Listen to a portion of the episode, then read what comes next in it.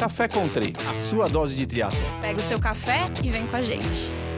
Olá, bem-vindos a mais um Café Country. Eu sou Wagner Espadoto e mais uma vez aqui com Beto Nitrini, Sérgio Gordinho Magalhães. E hoje vamos fazer a continuação do nosso programa de perguntas enviadas pelos nossos ouvintes, que foi um sucesso.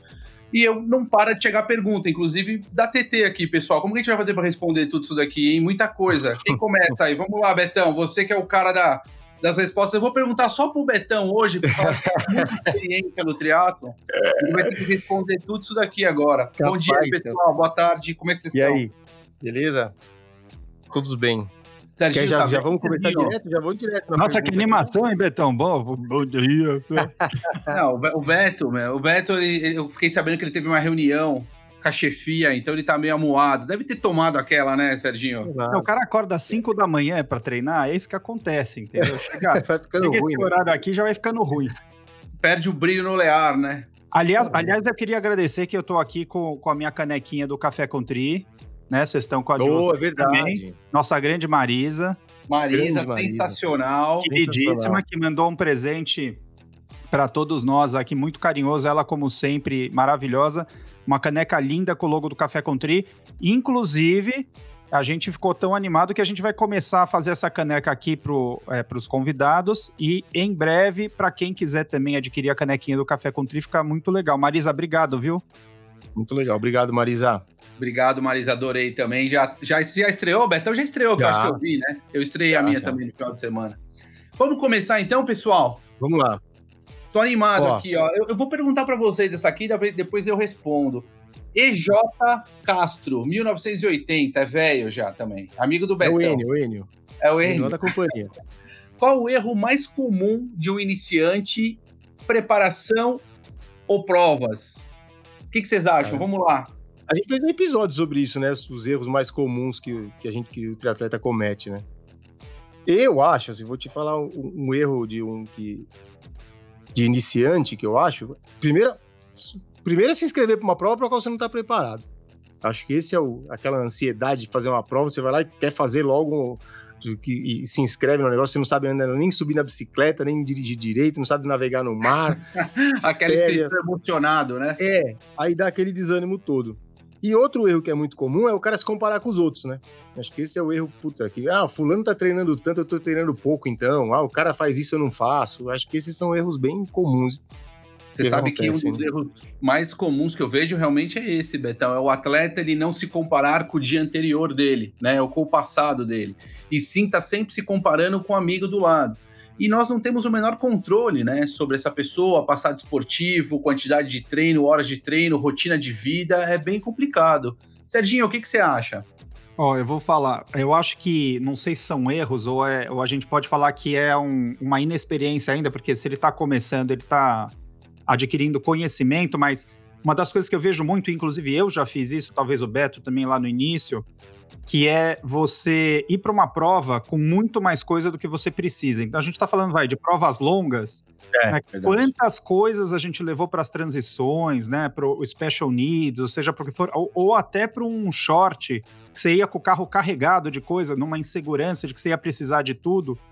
E isso acaba é, criando uma confusão do que você usar. Com o tempo, você vai adquirindo experiência e vai levando cada vez menos o, o- o estritamente necessário. Um outro, uma outra coisa que eu vejo muito e que as pessoas fazem é a pessoa treina de um jeito e na prova, mesmo que seja no início, ela faz outra coisa. Eu já vi muito cara caindo na, na T1, aonde ele sai para pedalar e o cara nunca fez um monte e desmonte daquele jeito, né? Um monte daquele jeito, ele vai querer fazer o, o- o monte em movimento em vez de parar a bicicleta e toma um tombaço. E a mesma coisa o inverso. O cara, na hora de entregar a bike para sair para correr, e ele vai tentar fazer uma coisa que ele nunca fez ali no treino, pra, porque ele quer fazer mais rápido. Então, a- a- acho que são essas duas coisas: levar muita coisa para uma prova, né, e acaba não usando, e outra é, é fazer coisas que foram que não foram treinadas, né? Porque na hora, no ímpeto, né, de ver os Não outros. sai, né? Não sai. É difícil mesmo.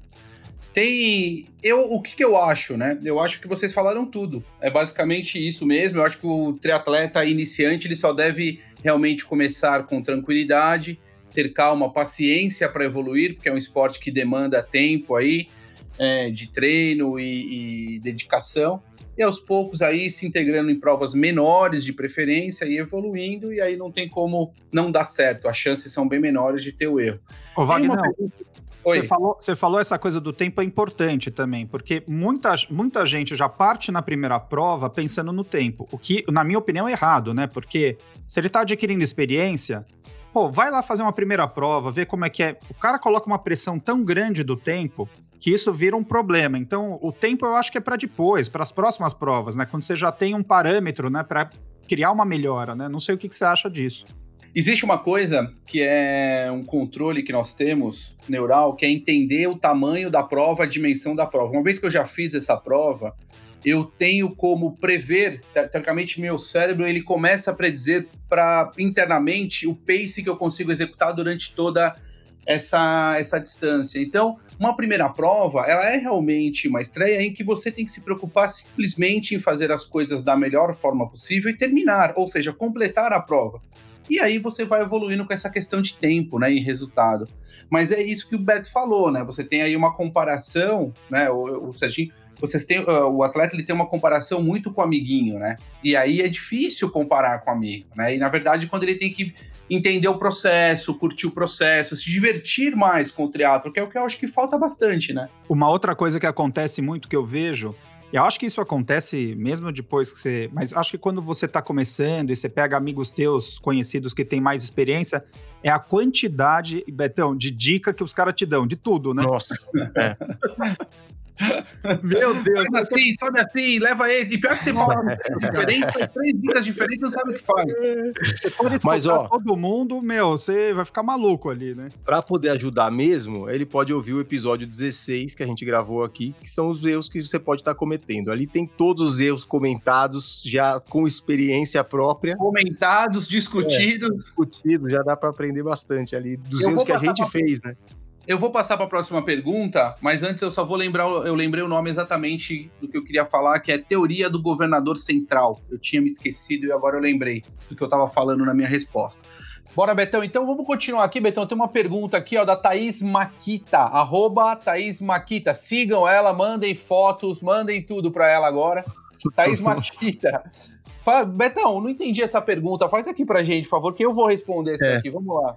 Ó, ela perguntou aqui, ó, mulheres que treinam direito evoluem em média 5 a 10 watts de FTP por mês? Sei que cada atleta tem seu tempo, mas qual a evolução que vocês notam em amadores? Olha, eu fico pensando. É, Se uma mulher que treina direito evoluísse 5 a 10 watts de FTP por mês, o quanto intenso deveria ser esse treino, né? E o quanto, em quanto tempo nós teríamos uma campeã mundial?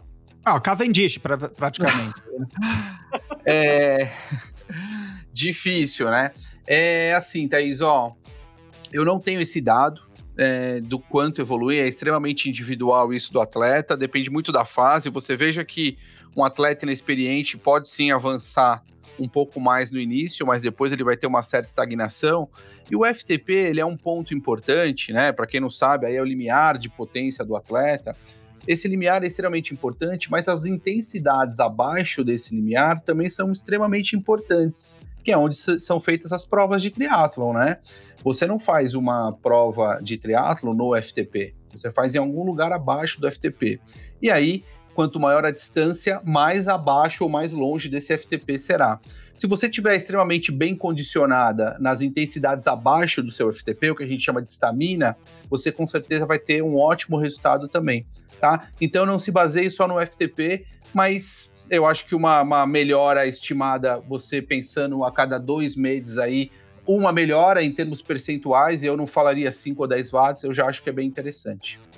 Muito Quem bem. pergunta agora? Vamos lá. Vamos lá. Arroba Tcubo3. Você conhece, Betão? Tcubo É, amigo do Beto, certeza. Ter cubo Eu 3? É.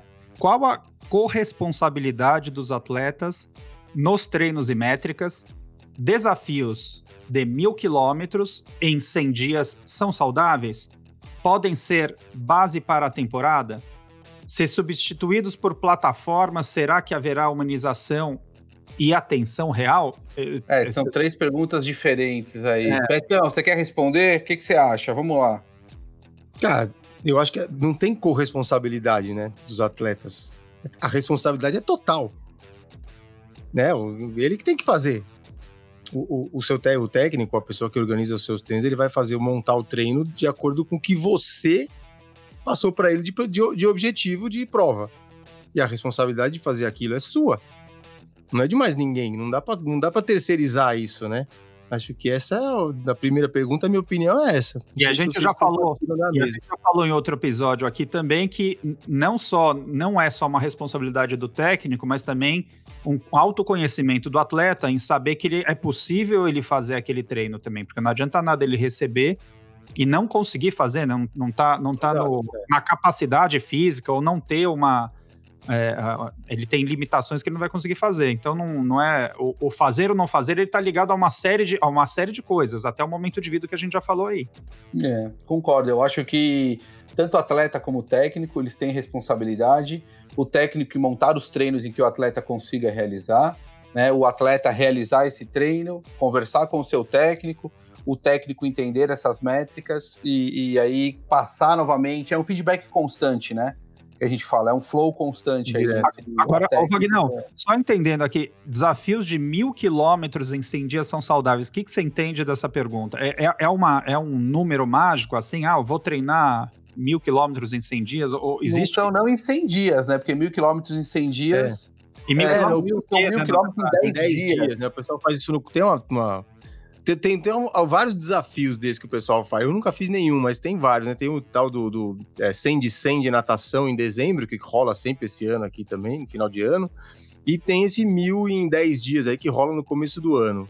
Ah, eu tenho um amigo que já fez todos esses desafios aí, é. que, que, vocês conhecem também, que é o Eduardo Sarran. Beijo para ele, aliás. Esse aí já bateu todos os recordes, eu vou te falar. Eu não sei assim, eu, cara, sei, não, eu não consigo ver um objetivo de fazer um negócio assim, sabe? Em janeiro. Pega lá, primeira semana de janeiro, eu vou fazer mil em dez dias, cara.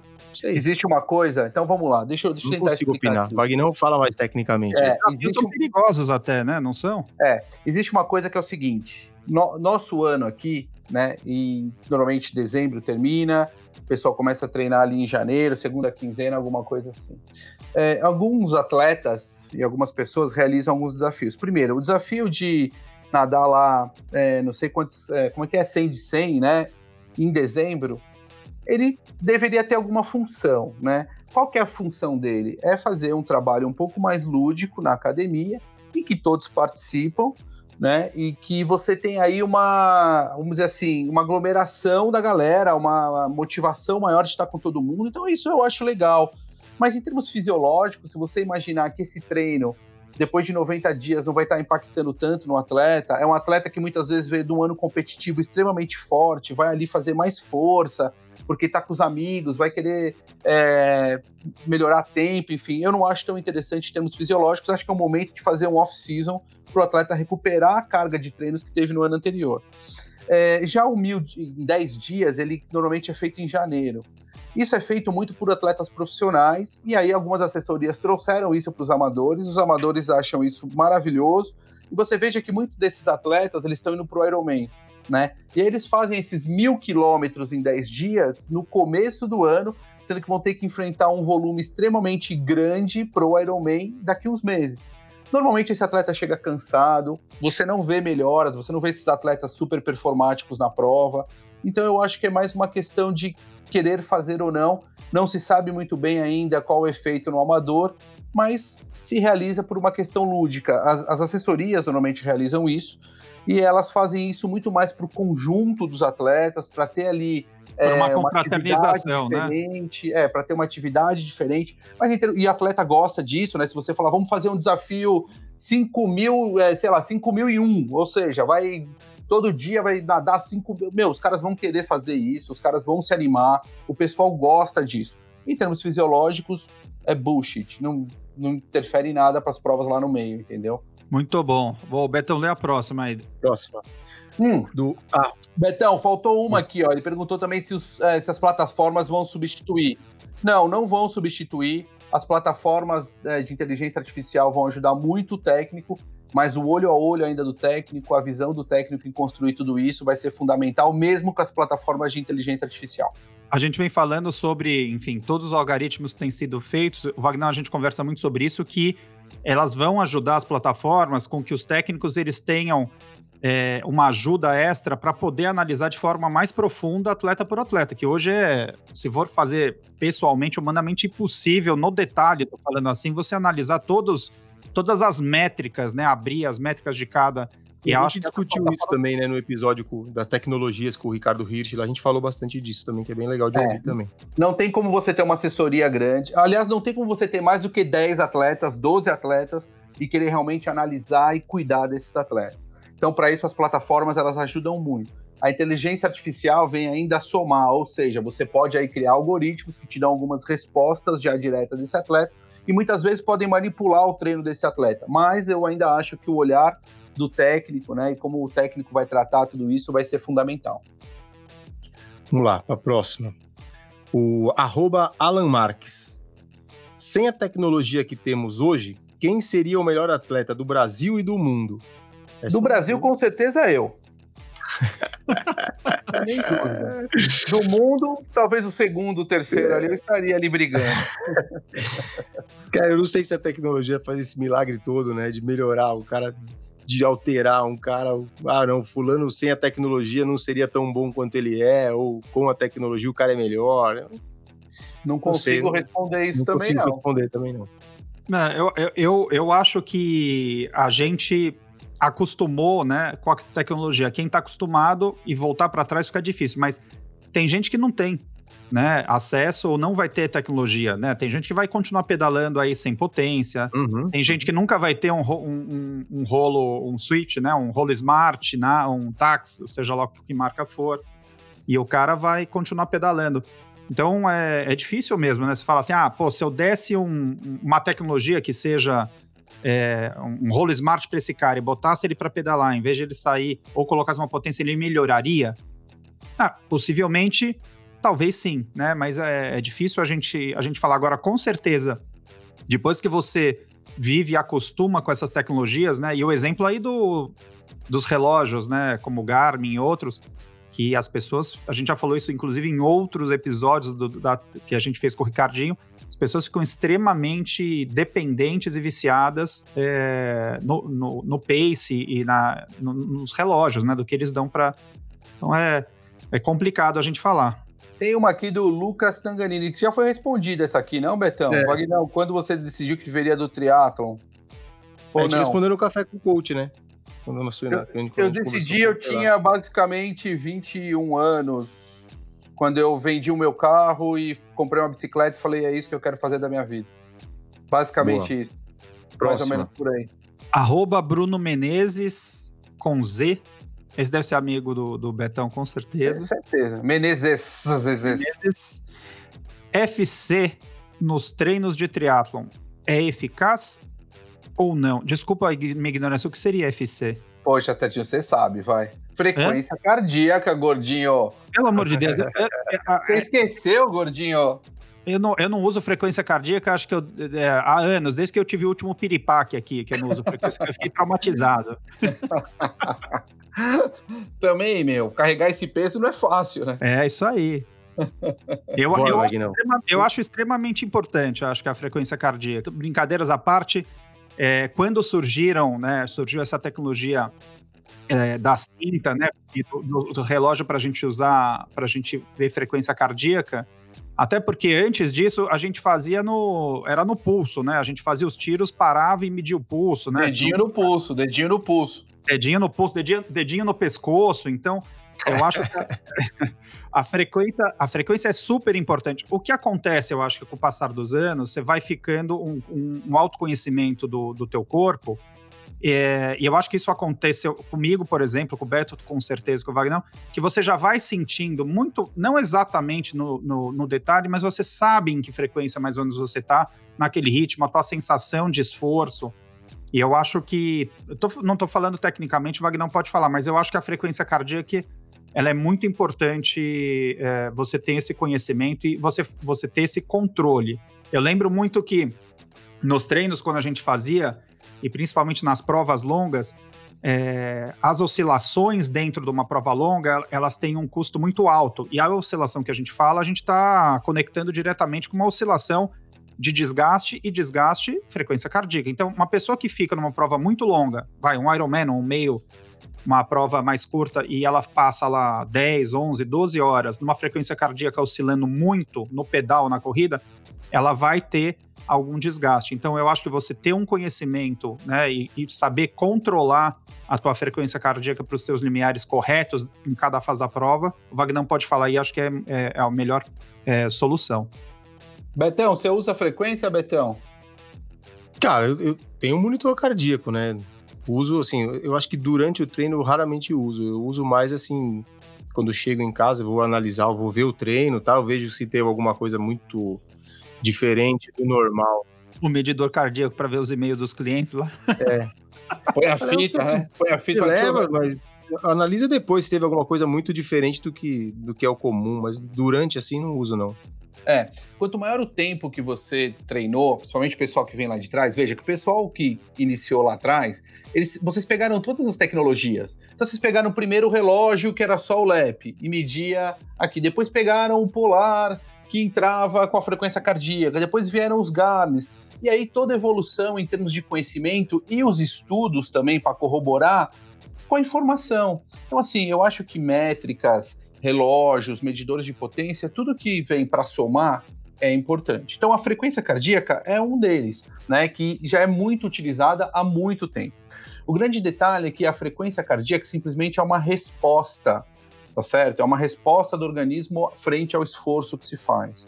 E ela tem certos delays né? Ela demora um pouco para subir, ela demora um pouco para baixar, ela está influenciada aí por meio ambiente, por umidade, por alimentação do atleta, nível de estresse, enfim. Então é muito difícil.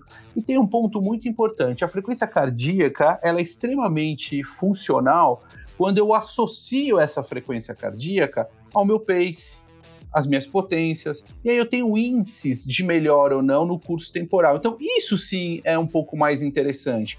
Evidente que um atleta que está acostumado a pedalar um treino longo com 130, 140 de pulso, 135 de pulso, e começou a pedalar, está com 150 e o pulso não baixa, realmente ele vai ter um prejuízo em determinado momento. Só que tem um ponto muito importante: no final da prova, você não chega lá para o Galvão e fala assim: ó, meu pulso foi 130, eu ganhei a prova. Né? Você não chega lá com o seu, seu medidor de frequência e fala assim: ó, tá aqui o meu pulso, o meu pulso foi mais baixo do que todo mundo, eu ganhei a prova. Não é assim que funciona. Então, o pulso ele é importante ele tem aí uma, é uma ferramenta de controle extremamente é, útil, né, principalmente quando comparada com alguma outra métrica, mas existem algumas limitações e hoje em dia nós já temos outras formas de mensurar a carga de treino que são muito mais assertivas que não a frequência. E sim, utilizar a frequência para outros parâmetros, como desidratação, por exemplo, durante uma prova, é extremamente útil. Né? Então, eu gosto sim de usar a frequência cardíaca, né, respondendo, mas sempre associada a algum outro dado. Né? E é importante também, inclusive a tese de doutorado que eu estou trabalhando agora, ela envolve frequência cardíaca né, e potência, ou seja, então ela é muito importante sim, eu gosto. Wagner, deixa eu te fazer uma pergunta que isso é uma coisa que eu acho que desde que eu comecei a treinar, eu vejo vira e mexe, e eu já tive essa encanação. As pessoas têm mania de. Você vai correr com. Né, você vai correr com alguém, ou está pedalando com alguém, e aí é, o cara termina e fala: Ah, minha frequência cardíaca tá tal. E você fala: Puta que pariu, minha frequência cardíaca tá 40 mais do que o do cara, eu tô morrendo. Então, então assim. Como, é, a frequência cardíaca de cada um é de cada um, tem uma, tem uma carga genética envolvida, quer dizer, eu sempre tive, por exemplo, né, porque assim, sou maior, mas, mas é, é, mais forte, assim, eu tenho uma frequência cardíaca, sempre tive uma frequência cardíaca alta. As minhas provas eu sempre fiz no limiar mais alto, assim, meu, meu pace é, confortável de corrida era 175 de, de, de batimento cardíaco, e eu tava super confortável. E um cara correndo do meu lado igual, que tinha outra composição física, ele tava 135. Como é que funciona isso? É comparável, não é comparável? Não é bom comparar? É, então, eu acho que comparar a frequência cardíaca, que é extremamente individual, é difícil, né? Você olhar para o lado, imagina, pensa, os dois estão no mesmo pace e seu coração está tendo um custo muito maior. Agora, é evidente que você não comparou, por exemplo, quais foram as alterações estruturais e funcionais em câmeras cardíacas, no teu ventrículo esquerdo, na tua parede, que o quanto isso está denominando que você bate mais o teu coração e o teu colega não. Né? São, são alterações diferentes, são tempos de treinos diferentes. Às vezes você tem dois, três anos de treino, teu atleta tem 15 anos de treino, então essas alterações são muito mais observáveis, né, vamos dizer assim, no, no teu atleta. Agora tem um ponto importante, eu tive uma atleta uma vez que ela veio para nós, né, a Natália, esposa do Ronaldo, e ela tinha frequência cardíaca alta, super alta na corrida. E nós fizemos, acho que quatro, três ou quatro meses de treino extremamente leve para baixar a frequência dela, ou seja, um treino voltado para uma redução de frequência cardíaca basal e intensidades ali submáximas. Sabe o que aconteceu? Baixou 3, 4 batimentos. Ou seja, nada. E ela foi campeã brasileira de triatlon, né? Então o que, que acontece? É individual, é muito É difícil. motor dois tempos e motor quatro tempos. É, não tem exatamente jeito, né? isso. Às vezes você vai estar com 150. Evidente que eu quero um pulso de 140 para estar correndo a 4 por quilômetro, mas nem sempre vai ser possível, né? E aí sim, talvez uma consulta ao médico para ele realmente avaliar e falar: não, ó, tá tudo ok, o seu sistema é assim que funciona, vamos continuar, é extremamente importante. Ele validando isso é trabalhar com essas frequências da melhor forma possível. Muito bom. Vai lá, Betão, a próxima, do Leandro Polo. Leandro A é Malapolo. Leandro. Leandro, que treina com a gente, lá, lá de Bauru, né?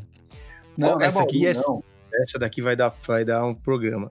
Ah, Qual a cadência ideal na bike nas provas longas de triatlon e por quê? Ixi. E se o teste de FTP deve ser feito no clipe? Brincadeira, né? Vai, vai, você não, pode responder a questão. segunda rápido? Vai. Se não tá conseguindo fazer o teste do FTP no clipe, vai ver o bike fit, porque pô, se você não consegue fazer força no clipe, tem alguma coisa errada, né?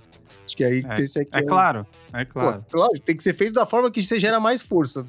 E você vai Ou fazer a prova, né? Não tá conseguindo gerar força no clipe, prova, tem alguma né? coisa errada, né?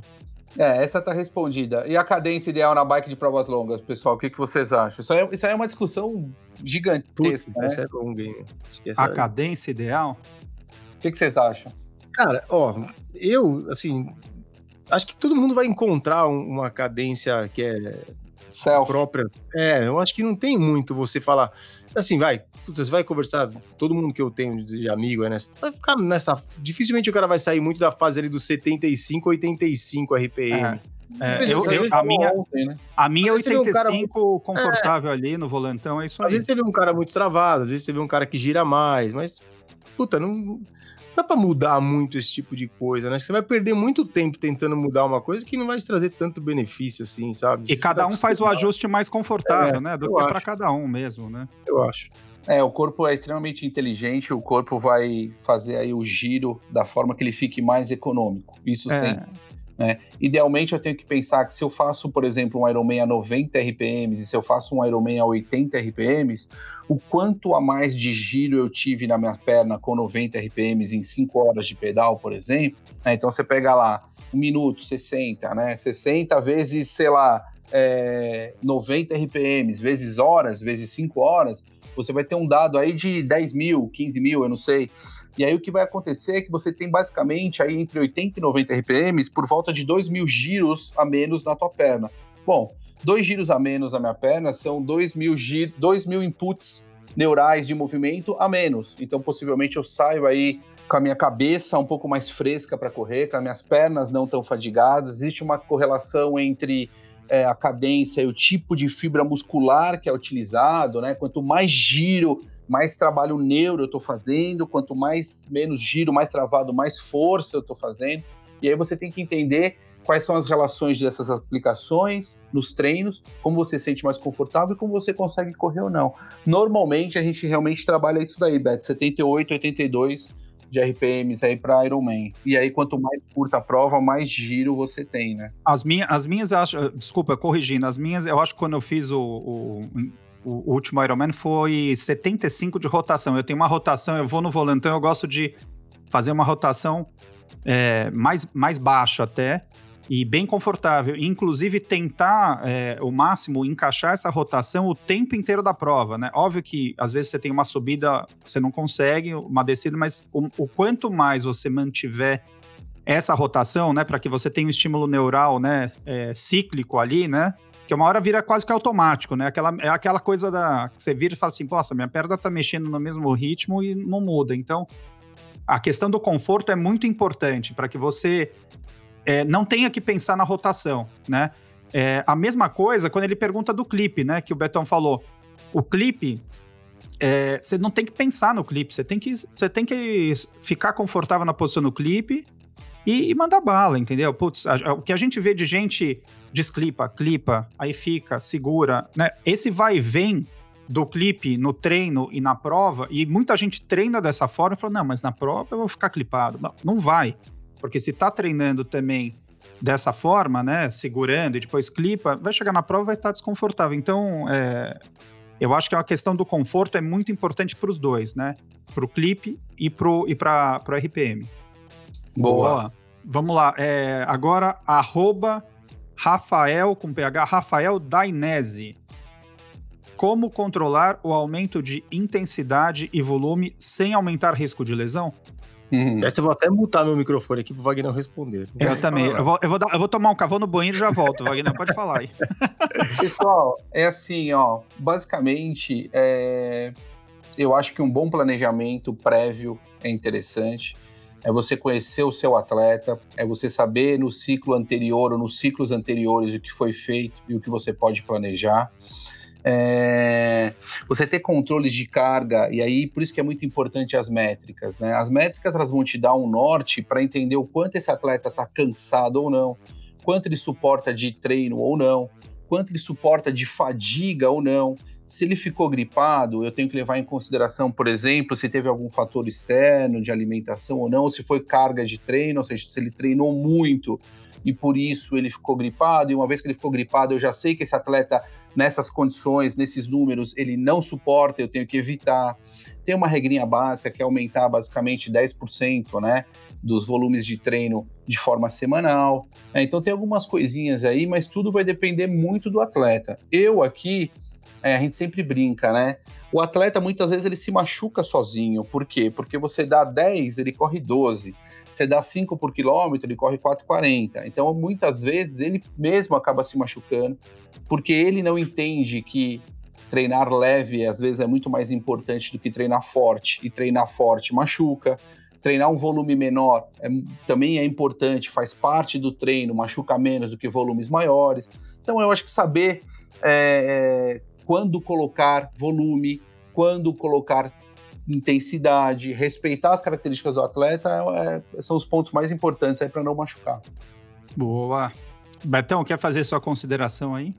Não, não, eu, eu acho que é isso aí mesmo. É? Respeitar o, o, os treinos leves é importante também, porque o Wagner não falou aí. O dia que é leve Conversar tem que ser com leve. o técnico, né? Sentiu Conversar. alguma coisinha? Muitos atletas, eles sentem alguma... Ah, puta, sentiu um desconforto. Ah, não é, é nada. No outro dia ele acorda bem, ele vai treinar. Aí no é. terceiro dia ele acorda bem, ele vai treinar, machuca, putz. Então, sentiu alguma coisa? Conversa com o seu técnico, fala com ele, ele vai orientar. Muitas vezes é mais é interessante você diminuir treinos dos próximos três, quatro, cinco, uma semana e não machucar, né? Ou ter uma lesão mais grave, do que continuar treinando, bater no machucado e aí sim passar aí depois três meses tratando uma lesão. E aí, dependendo é. da idade, por exemplo, Betão, Betão machuca agora são seis meses. Seis, sete meses é estaleiro, é fazendo martelinho de ouro, porra, é, é coisa é. louca isso. É, é o que você falou, e entender que a, a, a planilha, né, o teu, o teu te, o teu projeto de treino tá lá, mas que, poxa, é, a gente é ser humano, você pode acordar pior e, e, não é porque tá lá que você tem que seguir, né? Vamos usar a cabeça, conversa, conversa com o teu técnico e rever. E outra coisa que eu vejo muito também, acho que é isso, desde que eu comecei a treinar, que continua até hoje, infelizmente. Eu sempre escutei a palavra, tá certo isso, Wagnão? Treino perdido, como que é? Treino não feito é treino perdido. Treino perdido é treino perdido. É perdido, tipo, acabou. Faz o treino, é. E isso eu acho que é uma das maiores pegadinhas que muita gente eu vejo, e quantas vezes o cara perdeu um treino e fala assim: Meu, mas encontrava ele depois ali. O que você está fazendo aqui de novo? Não sei, não, porque eu não fiz o treino de ontem, então é eu estou fazendo ele dobrar. treino, né? É o pagar treino. Ah, vou pagar o meu treino. eu estou fazendo ele do, eu tô fazendo ele dobrado. Ou o cara deixou de nadar e aí ele ia nadar, pedalar e musculação tudo no mesmo dia. Ele botava três esportes. Enfim, isso é a maior besteira que uma pessoa pode fazer, porque, assim, tem que ter maturidade, assim, não fez. Meu, bola pra frente, né? O que, que você acha, Betão? Ah, eu acho que é isso mesmo, não tem. Perdeu, perdeu. O atleta tem que entender também que ele perder um, dois, três treinos não, não muda a vida nada, dele. Né? É. É, as pessoas muitas vezes hoje em dia com o Training Peaks se preocupam muito com o CTL, né? Ah, meu fitness está caindo. Pessoal, entendam aquilo, pelo amor de Deus né? Aquilo ali, existem constantes ali no, no Training Peaks que são totalmente erradas, né? A gente tem que entender isso. Então, o seu, o seu condicionamento não cai tão rápido como mostra o Training Peaks, né? Ele também não sobe tão rápido muitas vezes. Então, temos que ter um pouco de calma, maturidade, respeitar o corpo, respeitar o cansaço. Betão agora, quando tem qualquer dor, ele me manda uma mensagem, ó, aconteceu isso, aconteceu aquilo. A gente já manipula tudo se for preciso. E, é. e, e dá super certo. Né? É, paramos, foi um tempo atrás aí, né? Umas três semanas atrás, tivemos que dar uma revisada na corrida aí, já voltei Exato. já. Dá uma seguradinha, já voltou, tá 100% já. Vamos lá, para a próxima. Aqui. Felipe aqui... Cagali. Tá fácil essa, Você Wagner. ainda volta para a Kona como atleta? Olha, difícil. difícil, né? É difícil. Foi Felipe, cara fazer Felipe, uma pergunta eu, eu, eu, não sei, mas eu não sei quanto tempo você não vê ele, mas se você se você tivesse vendo, você não teria nem feito essa pergunta, porque é... o bicho tá inchado. Tô brincando. Tô brincando. Mas é impressionante. A gente vê a, a, foto, né? A tua foto, naquela vez que você foi pra Kona, né? Que você tava magro, é, parecia até doente, né? Que você tava com aquela roupa branca horrorosa, né? Que tava parecia uma caveira. E você olha, você olha hoje o cara, barbudo, bochechudo, com filme, e no máximo, assim, quando ele for acompanhar o atleta, ele vai pro quarto, espera no ar-condicionado, e quando o atleta vai passar na. na, na ele volta para lá para receber o cara e volta palma. Pra bater uma palma. Ah, não tem dúvida, né, Serginho? Porra. Você acha que quando...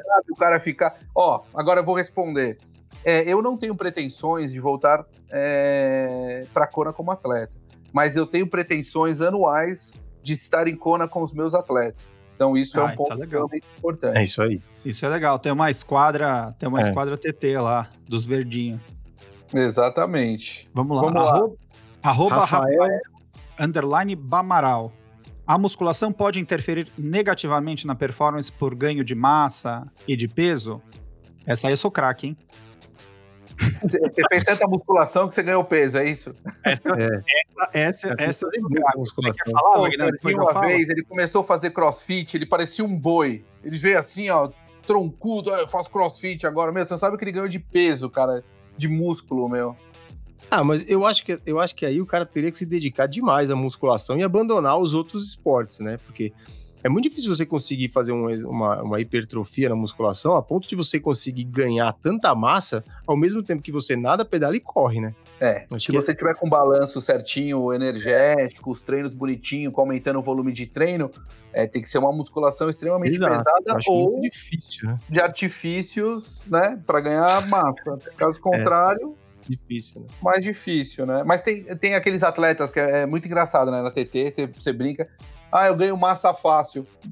Ah, eu não faço musculação. Mas você olha o tamanho do braço do cara, parece uma pata. Você fala, meu, pera um pouquinho, você não faz musculação, o braço tá desse tamanho, como? Porque a única coisa que acontece comigo quando eu durmo é a barriga crescer. Meu, meu bíceps não cresce.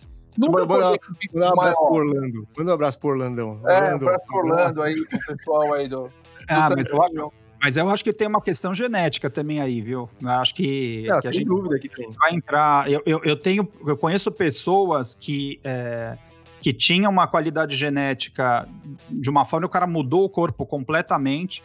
Ah, tem, tem, um, tem um, um, conhecido nosso, amigo nosso, que é o João Barnevitz, que ele, a vida inteira, ele foi marombeiro. É Você verdade. pega as fotos dele, é. o cara é um touro, e hoje é um super triatleta, triatleta, você vê ele, meu, o cara é um keniano, literalmente. Branco. É, o cara tá, o cara tá seco. É. Então você fala assim, esse cara realmente ele mudou a, ele mudou o perfil do corpo dele. Agora, a pergunta é, ele, ele, aí a gente vai falar de mesoforme, seraforme, quer dizer, os tipos genéticos que tem. Será que ele já era ele já era assim, e na verdade ele fazia uma musculação para ficar grande, porque eu vou te falar, eu sei que eu sou mesoforme, eu, sou, eu, eu mesmo muito magro e treinando muito, como em 2015 eu fui seco, eu vou, eu, eu, não adianta, a minha, a minha, minha qualidade muscular é muito grande, não tem jeito. Você é gordoforme, não, não, não inventa nome para você, porque é isso que você é. é. Mas assim, ó, o João, vamos lá, o João, ele, ele não é que ele tava fazendo, fazendo triatlo e ficava e na musculação Exato, ele ficava... Eram coisas separadas, né? Fases diferentes, exatamente. Específico. Treinava-se musculação, ganhou, ganhou-se massa, depois mudou de, de, de, esporte, um esporte mais aeróbio, um esporte que consome muita energia. Consome, perdeu, e aí não né? tem como, você não tem energia para construir músculo, como é que faz isso? Né? Então é um pouco mais difícil, sim. Próxima, Beto. Pati Queiroz. Trabalhar com a esposa e com o marido como amar e não matar. Depois tem mais uma aqui, ó. TP elementar, Training Peaks elementar. O que todos deveriam saber e entender. E o que a gente pensa de quem corre lento, não corre ou cada um na sua? Olha, como trabalhar com a sua esposa e não matar, como amar e não matar é simples. É só vocês tentarem dividir extremamente uh, os lances de trabalho e vida pessoal, o que é difícil, mas é factível. Né? Eu não brigo com a Érica, é, brigo muito mais com a Érica por conta de trabalho né, do que vida pessoal, então é viável. O que todos deveriam tentar entender no Train Peaks seriam algumas métricas básicas, algumas métricas de CTL, ATL e forma. É, eu acho que entender um pouquinho sobre testes e quando fazer, para que vocês não fiquem com o TP desatualizado. O grande problema do Training Peaks é quando os atletas não testam e aí você tem ali os, tu, o teu FTP das modalidades totalmente é, fora do padrão. E aí todas aquelas linhas que vocês estão olhando lá não servem para nada, tá? Uma vez que está desatualizado, o Peaks não serve mais para nada. É, o que pensa de quem corre lento? Eu, eu, eu penso que eu também corro lento, né? Por exemplo, eu hoje fiz um treino para vocês entenderem, eu corri cinco vezes de dois minutos que meu técnico montou para eu correr e eu corri a 6,30 por quilômetro. Tô feliz da vida aqui, todo dolorido, já lascado, mas tô feliz. né? Então, assim, o que, que eu penso? Eu penso que quando eu estou parado, e vejo alguém correndo lento, eu penso, caraca, meu, esse cara tá correndo, olha que força de vontade. E eu tô aqui parado. Então, é, é exatamente isso que eu penso, pessoal. É Cada um na sua. Melhor correndo, melhor se movimentando do, que, do que parado, é, né? O que é lento, né? É, lento para o cara às vezes tá super firme para ele, né? Forte. É, às vezes você olha o cara ali e fala, nossa, o cara tá devagar. Pô, o cara tá devagar, mas ontem ele tava deitado, ontem, semana passada ele não fazia nada, hoje começou a fazer, é. então é, cada um na sua. É, falando, falando dessa questão do lento, do rápido, né? De novo, voltando lá atrás, tinha uma. Tinha um. É, uma mística, sei lá o que era, e acho que talvez continue isso até hoje, não sei, que era o famoso pace de 5 para 1, né? Parecia que quem não corria 5 para 1 era um inútil. Então, assim, o, cara, o, cara, já começava correndo, ele falava, não, pelo amor de Deus, ele entrar para uma assessoria. Eu lembro lá atrás que a gente entrou, no, eu entrei para o MPR, que foi onde eu conheci o Vagnão, para o Marcos Paulo. Falei, meu, se eu não correr a 5 para 1, puta merda, eu vou ter vergonha de falar que eu tô a 6 para 1, a 6 e 30, que é o que o Vagnão falou. Assim, isso é uma coisa que virou um, né, um, uma uma fantasia. É o clube, né? É o clube do Sub-3, é o clube, é, clube do Sub-10, é o clube, é. É, é o clube, o clube do Sub-5, tipo... E aí, se o cara não consegue correr a 5 para 1, ele se sente um, putz, é. um incapaz. Tomar cuidado com isso, né? Porque ninguém... Acho que é o que o Wagner falou, o que, que é lento, né? Então, é, poxa, cada um corre no seu ritmo. E outra, esse cara aqui, o Wagner, já correu a 4 para 1. E hoje ele tá 130. Óbvio, né? Não preciso nem falar por quê, mas assim, é a fase que ele tá. Pode voltar a correr 4,30, 4 para 1? Pode. Tem que treinar aos poucos, emagrecer. Isso como é, ele, mundo, fases, então, né? Assim, fases, né? E a gente idade também, né? Não tem, assim, pelo menos nós aqui não temos mais 20 anos de idade, então quando a gente tinha 20 era mais fácil. E, e eu acho que a gente tem que entender um pouco da. Uh, e não ficar caindo na dos outros nessa coisa do, do pace, assim. Ah, meu amigo do lado tá assim, puta, eu tô a 6, eu sou um, eu sou um imbecil. Então, tomar cuidado. É, o importante eu acho que é vocês correrem, cada um no seu pace, terminarem e quando puderem, vão tomar um café junto, conversar, que é isso que vai importar para vocês, que é isso que vai é, engrandecer é vocês. Dane-se o pace. É, né? Cada um é. tem o seu e vamos ser felizes muito mais do que se preocupar exatamente sempre com o pace. É, agora, uma coisa, uma coisa legal que a gente sempre fiz muito é tentar se aproximar de pessoas que são melhores do que você. Então, Pô, você vai fazer um treino, não é muito comum você vai fazer um treino de tiro ou alguma coisa com alguma pessoa que é um pouco melhor que você, ou você vai nadar, né? E aí vale o pace também da natação com alguém. Sempre nade no pé de alguém melhor que você, né? Sempre é, sempre estimula, né? Sempre dá uma ajuda, né? Eu acho que isso vai estimulando, vai te dando aos poucos aí uma melhora de, né? Você fala, pô, corri um pouco melhor hoje porque, poxa, se não fosse o cara do meu lado aqui, eu acho que não sempre, obviamente, mas eu acho que isso também é muito bom, você ter esse estímulo de pessoas que podem te puxar, né? Nunca treina, nunca treina com pessoas piores do que você, né? É aquela velha história, né? Não ande com pessoas piores que você, que eu não tenho seguido a regra, claramente aqui. Consigo visualizar isso. Mas enfim. Ó, Manuela Carmona. Manu treina com a gente também. O pessoal treina com a gente gosta de fazer as perguntas. E pior, eles não perguntam pra mim, eles fazem aqui, ó. Pinga fogo. Ninguém nunca pergunta, já joga na rede. Joga é. Como treinar base sem perder performance? E aí, Betão? Consegue responder essa? Primeira pergunta é o que é base, né? Então, é, Wagner, eu, eu acho que são, é, é o período do treinamento, né? O período do- da base, ela não é que ela vai com, ela, ela não vai te trazer, ela vai te trazer performance lá na frente. Exato. Então, o que você vai fazer? O próprio nome diz, você vai fazer a base para depois vir a performance. Então não é hora de você se preocupar com a performance imediata. Você está fazendo a base para se preocupar com a performance daqui, sei lá, dois meses, três meses, seis meses, dependendo da prova que você vai fazer. Então, essa modulação, qual é, como está a minha performance na base? A performance na base é fazer os treinos. Faz os treinos, não precisa. Né, isso é o, essa performance vem depois, ela não vem na hora, né? Exatamente. Exatamente. E, e é importante lembrar, e é importante lembrar que o atleta, quanto mais treinado, mais anos de experiência, menor é a base, menor o trabalho de base e maior é o trabalho específico. A gente tem que entender isso, né? Eu acho que se criou um mito da base, né? Veja que é ah, um mil de um mil em 10, fazendo base, fazendo ba... Bom, você imagina você pegar um atleta que tem 10 anos fazer mil em 10 é uma coisa, você pegar aquele atleta que tem um ano de triatlo, você vai colocar ele no mesmo bolo para ele fazer mil em 10. Tá Exato. certo isso? É. Pode isso, produção? Pode, não sei. Não, não vou falar aqui dos atletas dos outros, falo só dos meus. Nunca fiz, não pretendo fazer, pelo menos com a maioria dos atletas da TT. Não, não, não- Ô, Wagner, tem mais alguma pergunta aí que surgiu agora em cima da hora pra você que você Tem, quer falar? Tem, tem, uma pergunta da Samira, não sei de quem que é. tem, tem da tem aí? família do Léo Tuma aqui, do Edu. O Então Edu vai. tá lá na França, inclusive. Eu vou fazer essa pergunta. Vamos lá, ó. Léo Tuma, plataforma de instabilidade para treino no rolo. É bom, Betão? O Léo? Léo Tuma perguntou. O Léo Tuma tem que ser uma plataforma reforçada, né? Porque senão vai quebrar a O Léo plataforma. Tuma tem que ser uma base de concreto, né? Puta que eu pariu. Eu viu? nunca, te- eu nunca testei, viu? Eu vi- Eu já vi vários reviews sobre isso e, cara, não vi ninguém falar que traz muitos benefícios, não. Assim, você vê, a maioria das pessoas Qual que. seria o benefício, Betão, ali você ter uma instabilidade como na rua, É. por exemplo? Conseguir não tantos quilos? Não acho que vai. Não...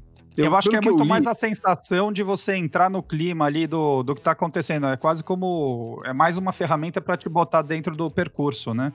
É, você vê lá os É. caras do DC Rainmaker, os caras que fazem esses reviews de produto, eles falam que não vale o investimento. É um produto que legal e tal, Eu não tenho ideia do preço. não, também não tenho ideia. Nem sei nem se tem aqui no Brasil, Wagner. Bom, até onde o triatlon ajuda na saúde e quando começa a impactar negativamente? Longas De quem que é essa? De quem que é essa? é? o Tuma, ele fez duas, ele mandou Ah, duas. duas? Entendi. Bom, O triatlon ajuda na saúde desde quando ele não se torna performance full time. Tudo que é performance, ou quanto mais performance se visa, menos saúde eh, se tem. Essa é uma regrinha básica, uma pirâmide invertida aí. Lembre-se que quando eu penso em performance, eu vou ter que extrair o máximo do meu corpo. E meu corpo não está preparado ou não foi preparado para extrair o máximo o tempo todo. Veja que você tem lesões, vocês têm déficits, eh, déficits energéticos importantes, você tem alterações hormonais importantes, você tem overtraining muitas vezes, né? Então eu acho que quando ele começa a impactar negativamente, é o momento de baixar a bola, parar, dar alguns passos atrás e se preocupar primeiro com a saúde sempre. Alta performance está ligado diretamente a desgaste. Você tá no limite, né? É isso, né, Vagnão? Você pega um, pega um motor, se você andar em baixa com ele, né, ele vai durar um pouco mais. Se você apertar o motor o tempo todo, o desgaste dele vai ser maior. Vai ter que trocar o motor, né? Só que o motor a gente troca. Sei E bem, o sei, motor sei bem. O carro da minha mãe, isso aí tem que trocar a pastilha de freio direto, porque ela anda acelerando e freando o tempo inteiro ali, ó. Se ela andasse num lugar que não tivesse carro, não ia precisar trocar, não ia ter o É. desgaste, entendeu? Não ia ter o desgaste, é isso aí. Vai, vamos lá pra pró. Tem mais uma? Tem, Samira Volpe. Existe alguma pesquisa, ela já me perguntou isso mil vezes, existe alguma pesquisa comprovada que a corrida, quando só se corre, piora quando se inicia no triatlo? Ah, Natação e bike também pioram quando o atleta vem dessas modalidades? posso responder? Responda. Posso responder? Porque eu, eu tinha essa dúvida muito grande. E, e- e tem um amigo meu, um amigo nosso, que é o Rafael Bararras, que é um amigão meu, que vivia me falando exatamente isso também. Pô, mas desde depois que eu comecei o triatlon, parece que minha corrida piorou, não sei o quê. Eu falo, Rafa, o que eu aprendi é o seguinte: qualquer esporte, para você fazer bem, você tem que fazer aquele esporte. E isso eu lembro desde a época lá, de novo, da MPR do Fábio Rosa, me falava assim, Serginho, você quer... e você fala isso também, você quer correr bem? Corra. Você quer pedalar bem? Pedale. Você quer nadar bem? Nade. Então, assim, é específico.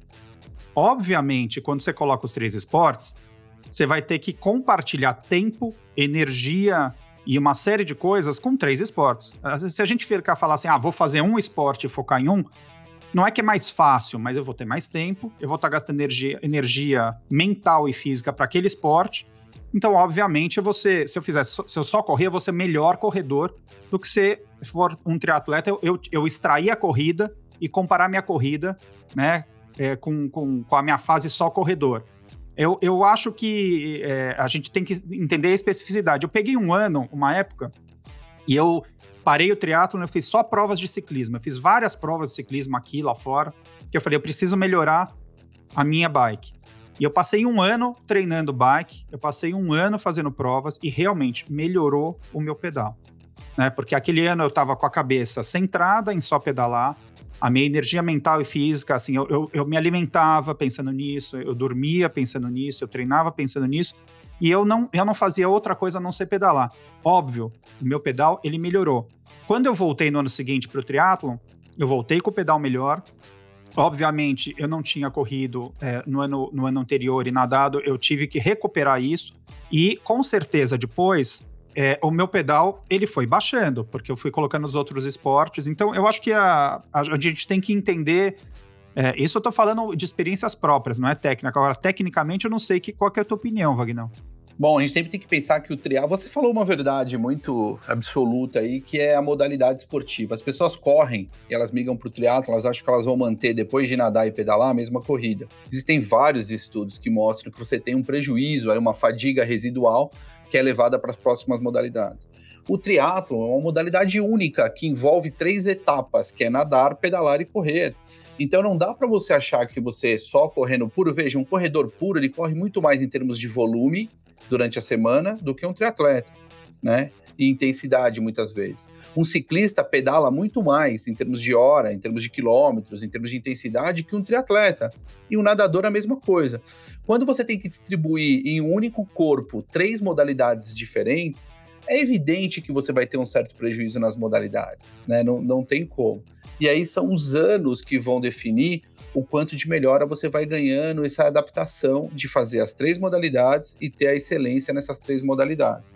Agora veja, tem pessoas, por exemplo, que nem a Samira. A Samira faz triatlon há pouquíssimo tempo. O que isso significa? Significa que ela é um feto no triatlon. Então, daqui 10 anos, talvez essa pergunta dela seja respondida por ela mesma, porque ela já vai ter a experiência para falar sobre isso e vai interpretar o corpo dela de uma forma diferente, que vai ver que aos poucos ela conseguiu também melhorar na corrida pós-bike, ou seja, corrida off-bike. É, tudo que a gente vê até hoje é que sim, existe um prejuízo relacionado é, ao nadar e pedalar, muito mais ao pedalar, né, no correr, do que ao nadar, mas existe sim uma fadiga residual que você leva para as modalidades. Então, é difícil mesmo, vai ter que segurar alguns anos aí. E no atleta profissional, essa diferença é quase mínima, ou seja, se você coloca um atleta profissional para correr um 10K, ele corre muito, muito parecido do 10K fora da bike, tá? Mas no amador não, no amador existem prejuízos importantes. É, e, a, e aí a gente olha também um pouco do que entra a questão de quando a gente bota os três esportes, a gente tem, a, vamos falar alguns tiques, algumas coisas de cada esporte que a pessoa traz, por exemplo, para corrida ou para bike. Você pega, por exemplo, o Marquinhos, né, profissional que veio da natação, quando ele sai da água, ele vai correr, é, enfim, depois que ele pedala, ele vai correr, né? Ele corre com aquele ombro alto, né? Aquele, aquela postura de, de nadador dele, né? Enfim, é uma coisa que não tem jeito, ele traz. Agora você vai falar assim, poxa, mas se ele não tivesse sido nadador, e, né, ele correria melhor, ele teria uma postura mais de corredor. Então, assim, são, são coisas que eu acho que a gente está falando de bike, mas quando a gente fala é, dos três esportes, que é, na verdade são etapas. O, o triatlon ele tem que ser encarado como uma coisa única, e aonde ele tem três etapas. E não são três esportes. Ele é um esporte só que tem três modalidades. E isso que o Wagner falou. É, e aí, falando do Marquinhos, que é um puta atleta, o cara achou o melhor dele dentro daquilo. Quer dizer, poderia, provavelmente, os técnicos dele tentarem mudar a postura dele correr. Ah, baixa esse ombro, não sei o quê, não fica com o peito tão alto, porque essa não é a postura de corredor, joga o peito para frente. Mas não. é o ótimo dele para aquilo. E aí eu acho que é, esse, esse autoconhecimento com os anos, você vai entendendo é, onde você vai estar com o teu melhor em cada um dos três esportes. As pessoas se frustram muito, né? Quando elas correm 4,40 nos treinos longos e depois da bicicleta correm para 5,10, 5,15, 5,20 e acham que quebraram, né?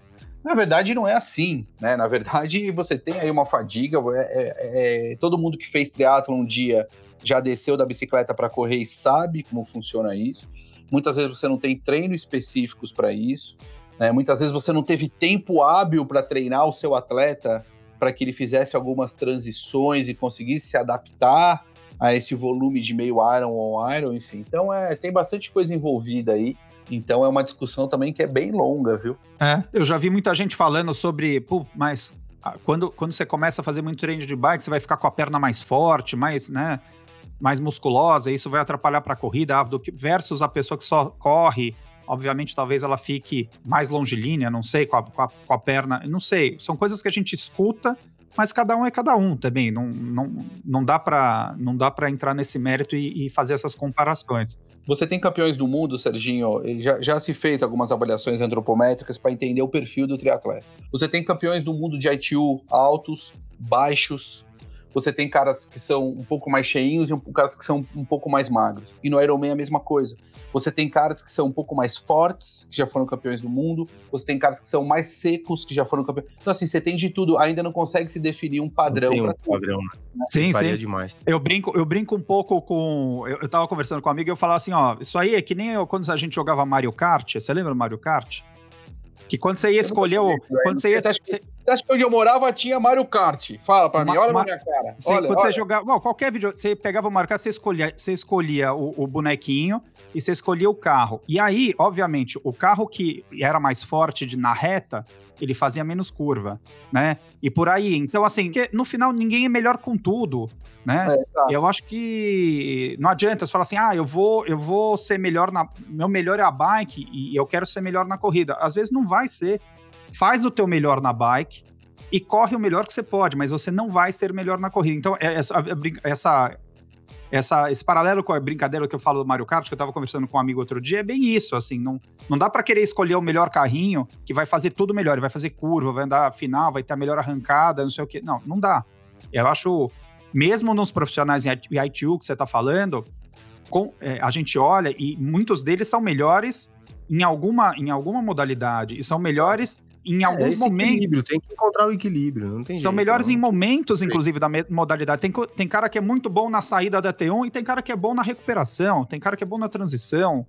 O é... que a gente é. vê, de forma geral, assim, para vocês entenderem, de atleta de ITU, né, falando de modalidade, ele é um, um excelente nadador, ele pode ser um ciclista não tão bom e vai ser um exímio corredor, né? Porque ele vai andar é ali no bloco.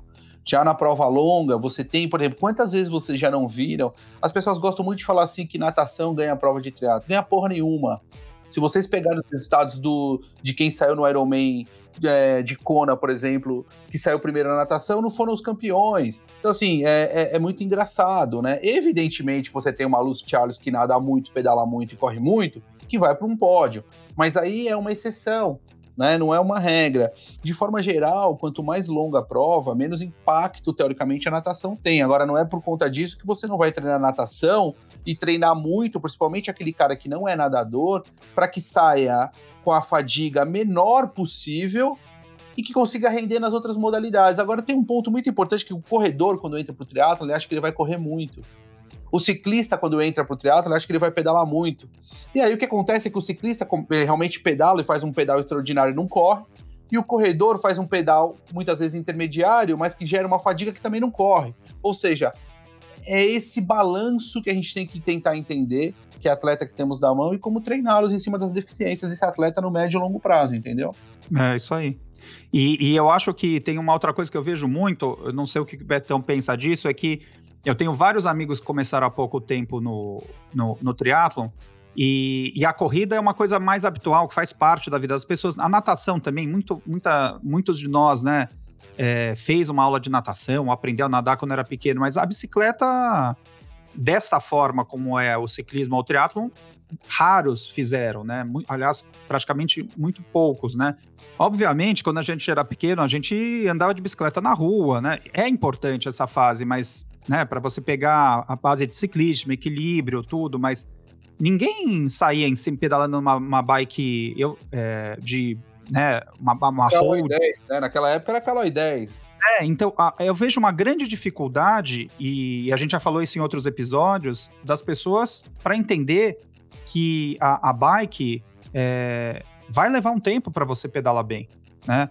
As pessoas começando mais com mais idade a pedalar é, e já pegando uma bike uma bike road para pedalar é, não, é, é, diferente. Eu acho que a corrida ela já está mais né, na vida de todo mundo. Como a natação lá de pequeno, a gente já teve uma base né, da natação.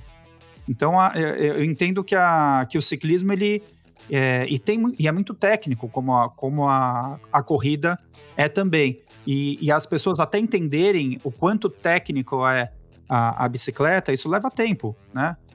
O que a gente vê de gente entrando para pedalar que não faz nem bike fit. O cara sai pedalando sem bike fit, não entende, né? A posição do o que, como que ele tem com a perna, com o pé. Ah, sai pedalando e compra umas bikes absurdas. Então, é, é, é complicado. É complicado. Tem mais alguma aí, Vagnão? Tem, tem aqui da última da Manuela Carmona. Ela faz algumas perguntas. Então, como melhorar a técnica de natação nadando sozinho? Difícil, quase impossível. Atleta que não tem objetivo nenhum, como fica o planejamento e como planejar a longo prazo sem prova, que é basicamente a mesma coisa aqui. O que, que você acha difícil? Melhorar a natação sozinho? Poxa, você nadar só. Imagina uma pessoa que não é, nada. Não tem jeito. Entra na piscina sem ninguém te ajudar, corrigir. Vê, é. Ah, sozinho, sozinho você diz sem, sem, sem alguém sem nadando ninguém. junto? Isso, nadar na piscina do Tem um técnico sem alguém te ajudar. Ah, não, não, não, não. Eu tô falando assim, eu acho que nadar sozinho não é um problema. Né? Eu falo por mim porque eu vim da natação e eu já nadei muito sozinho. Agora, óbvio, tem que ter uma pessoa que, que vai te instruir. E aí é muito, muito, muito importante. Isso é outra coisa que eu vejo. As pessoas entrando, pulando na piscina, querendo pegar no pé de outro, sair nadando, fazendo tiro, e ninguém, muita pouca gente treina técnica, e muita gente não, as pessoas não têm paciência de fazer é, os, os, aplicativos, né? Os, os, educativos. Os, os, educativos, né? Não os aplicativos. Tem vive com paciência as pessoas, os aplicativos. Os, educati os educativos. E, e, a gente não tem paciência mesmo para fazer. E é muito importante. E você vai melhorar fazendo educativo. Não tem jeito, e tem que fazer. Pega um, pega um, um, um professor que conheça é, do esporte, que vai poder te passar esses educativos e cria uma. Eu criava, por exemplo, eu tinha uma, uma disciplina de chegar um pouco antes, além dos educativos que eu fazia já na aula, eu chegava 15, 20 minutos antes e eu fazia 15, 20 minutos de aquecimento de educativo com palmar, sem palmar, enfim, uma série de educativos, eu fazia isso porque pelo menos eu já garantia, ou eu não sabia o que ia vir na aula, no treino. Então é muito importante, e mesmo depois, quando você nadar bem, continue fazendo educativo. Nunca vai, dificilmente um é, atleta que não vem da natação, que não foi um nadador, que nem eu, por exemplo, que ele vai eu. nadar bem. Né? Nadar bem, assim, efetivamente bem, bem, bem. É. Mas realmente tem que sim fazer os educativos você tem que trabalhar isso. Existem momentos corretos para se fazer isso, existem momentos para se aplicar outro tipo de treino quando a gente vai chegando mais perto das provas. Mas o grande ponto é, não dá para fazer simplesmente sem saber né, quais tipos de educativo que se deve ser feito. Ela ir para a piscina e começar a nadar sem ninguém olhando, porque vai ficar complicado, né? Que tipo de educativo eu faço? Para que serve esse educativo? Será que é para minha deficiência? Será que eu não estou piorando já a minha uhum. deficiência uhum. existente? Então é complicado e eu concordo com você que tem que ter um professor na borda para auxiliar, pelo menos durante aí uns seis meses, e aí depois você pode ir para um grupo. E aí, se quiser manter o professor, não tem problema também. Eu acho que a natação, pelo menos a minha visão, a natação ela é um esporte quase como andar de bicicleta, né? Que quando você aprende a nadar de pequeno, é, fica muito mais fácil quando você. E eu vejo isso pelo meu filho, que eu tô, insisto com ele com 10 anos de idade, ele já faz natação, para se um dia lá na frente, quando ele tiver 18, 20, 22 anos, ele for fazer triatlon, ele tenha muito mais facilidade para essa modalidade, né? Do que uma pessoa que. Tem muitas pessoas que nunca nadaram e que entram na piscina com 20 e poucos anos de idade e vão começar a aprender naquele momento. Então, acho que. Meu caso, né? Meu caso, É. 24. você desenvolve toda a parte né, de, de sensibilidade, neural, tudo. É, é- a gente, bom, para tudo, né? Criança, quanto mais atividade esportes física a gente fizer, melhor a gente vai poder cumprir Não, sem a. dúvida. Né, sem dúvida. Sem Então, acho que a natação. depois de velho é muito mais difícil. Natação, principalmente. Natação é muito difícil. aprender. Natação, principalmente. E aí ela pergunta também do planejamento. Como fica o planejamento a longo prazo se você não tem objetivo nenhum? Bom, o atleta, ele acha que ele não tem objetivo nenhum, né? E até isso pode que ter um objetivo físico como uma prova.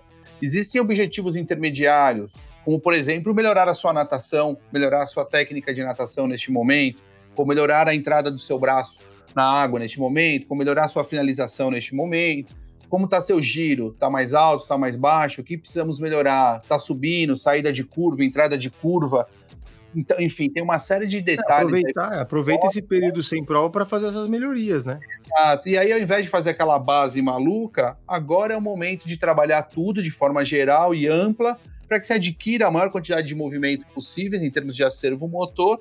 E isso depois lá na frente vai refletir em benefícios, eu não tenho dúvida, né? Aham. Você falou muito bem, Vagnão, isso aí. É, eu tava com, com isso na cabeça. é.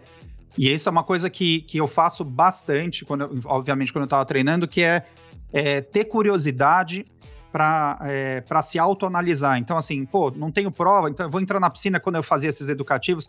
Ah, vou ver como é que tá o meu deslize e como eu posso melhorar ele versus o meu deslize há um mês atrás. Pô, melhorou. A minha respiração, o quanto eu tô movimentando minha cabeça. Ah, vou tentar melhorar um pouco a minha respiração para me mexer menos, né, para me deslocar menos, a minha entrada na água, né, aquela o famoso mito, né, de que a entrada perfeita você não faz, você não faz o splash, Bolha. né, que você entra, você É, entra, não faz bolha na água. é, você não faz bolha na água. Então assim, eu acho que tem muita coisa, como você falou, é, e eu acho que só basta ser curioso, né, para você aproveitar esse tempo é, para treinar isso e melhorar.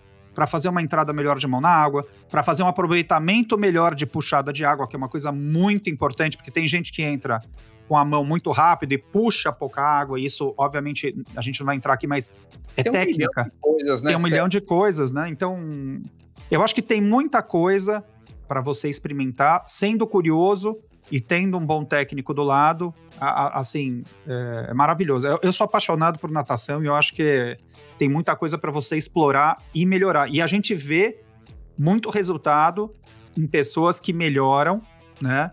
Fazendo a parte de educativo. Ah, a gente tinha lá na, na academia, pegar um exemplo, né, uma pessoa super conhecida que é o Adriano Bastos, né? Que voltou para o triatlo depois de muitos anos, que ele foi do triatlo, corrida e triatlo. Quando ele voltou a nadar, ele nunca foi da natação, né? Ele voltou a nadar muito, muito mal. Bom, passados seis meses, oito meses, assim, e é óbvio, ele tem uma cabeça de, de, de profissional. Ele fazia tanto educativo, ele fazia tanto. Ele melhorou absurdamente a natação dele, absurdamente.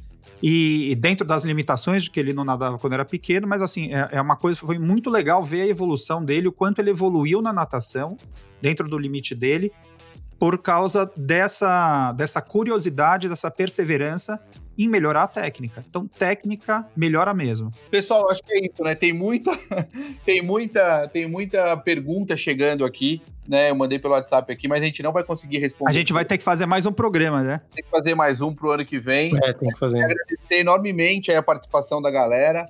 Porra, nem O sei pessoal quando. gosta de participar, né? Manda as perguntas, é legal. É, temos que fazer isso aí a cada três meses, alguma coisa assim. Eu acho É, que a gente tem que fazer um programa assim, né, pessoal? Vamos marcar, vamos marcar.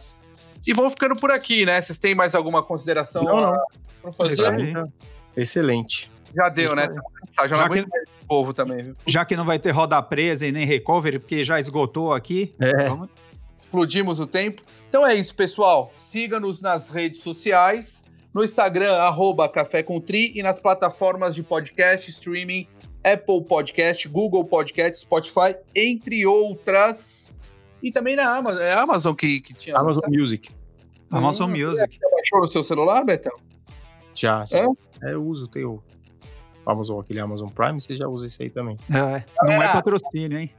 É, eu- bom, vamos ver, patrocina a gente, né? Quem sabe. Galera, até o programa. Um grande abraço aí, valeu. Valeu! Abraço. Café Country, a sua dose de triatlo. Pega o seu café e vem com a gente.